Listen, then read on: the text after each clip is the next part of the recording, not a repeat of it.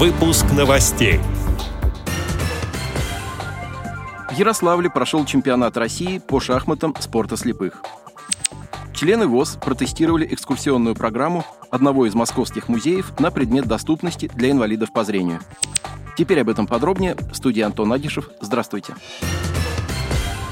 В рамках усовершенствования проекта ВОЗ «Социальный туризм для инвалидов по зрению» недавно состоялся экскурсионный поход в музей гаража особого назначения Федеральной службы охраны России. Этот музей находится в Москве на выставке достижений народного хозяйства. Как отметила генеральный директор спортивно-реабилитационного гостиничного комплекса ВОЗ Светлана Скребец, ранее наши незрячие туристы уже посещали данный музей. Доступ к экспонатам был ограничен, отсутствовали тактильные копии. Тем не менее, интерес к музею не спадал, поэтому мы порекомендовали руководству адаптировать экскурсии под потребности инвалидов по зрению, чтобы можно было и в дальнейшем включать данный объект культуры в проект социального туризма. Тем не менее, интерес к музею не спадал, Поэтому мы порекомендовали руководству адаптировать экскурсии под потребности инвалидов по зрению, чтобы можно было и в дальнейшем включать данный объект культуры в проект социального туризма.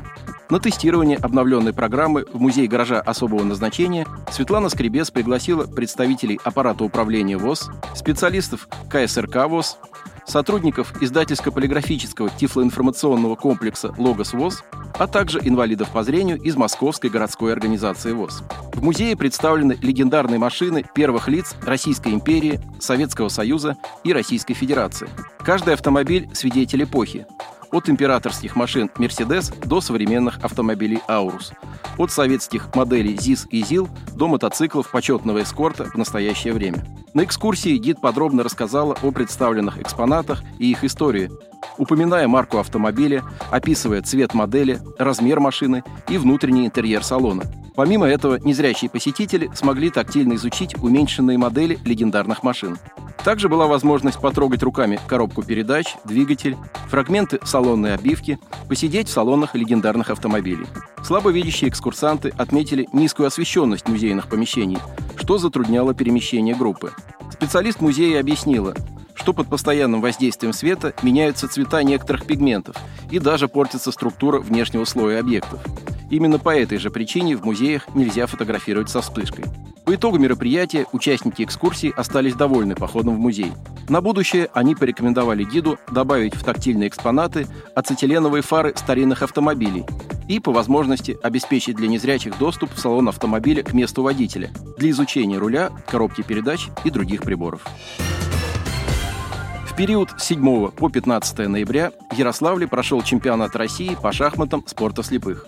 В нем приняли участие представители 11 регионов России из 7 федеральных округов.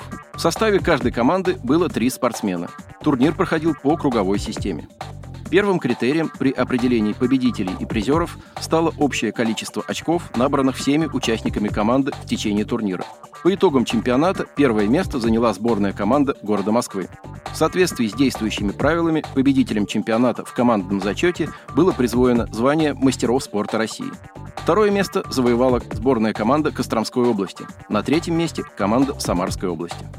Отдел новостей «Радиовоз» приглашает к сотрудничеству региональной организации. Наш адрес – новости собака радиовоз.ру. О новостях вам рассказал Антон Агишев. До встречи на «Радиовоз».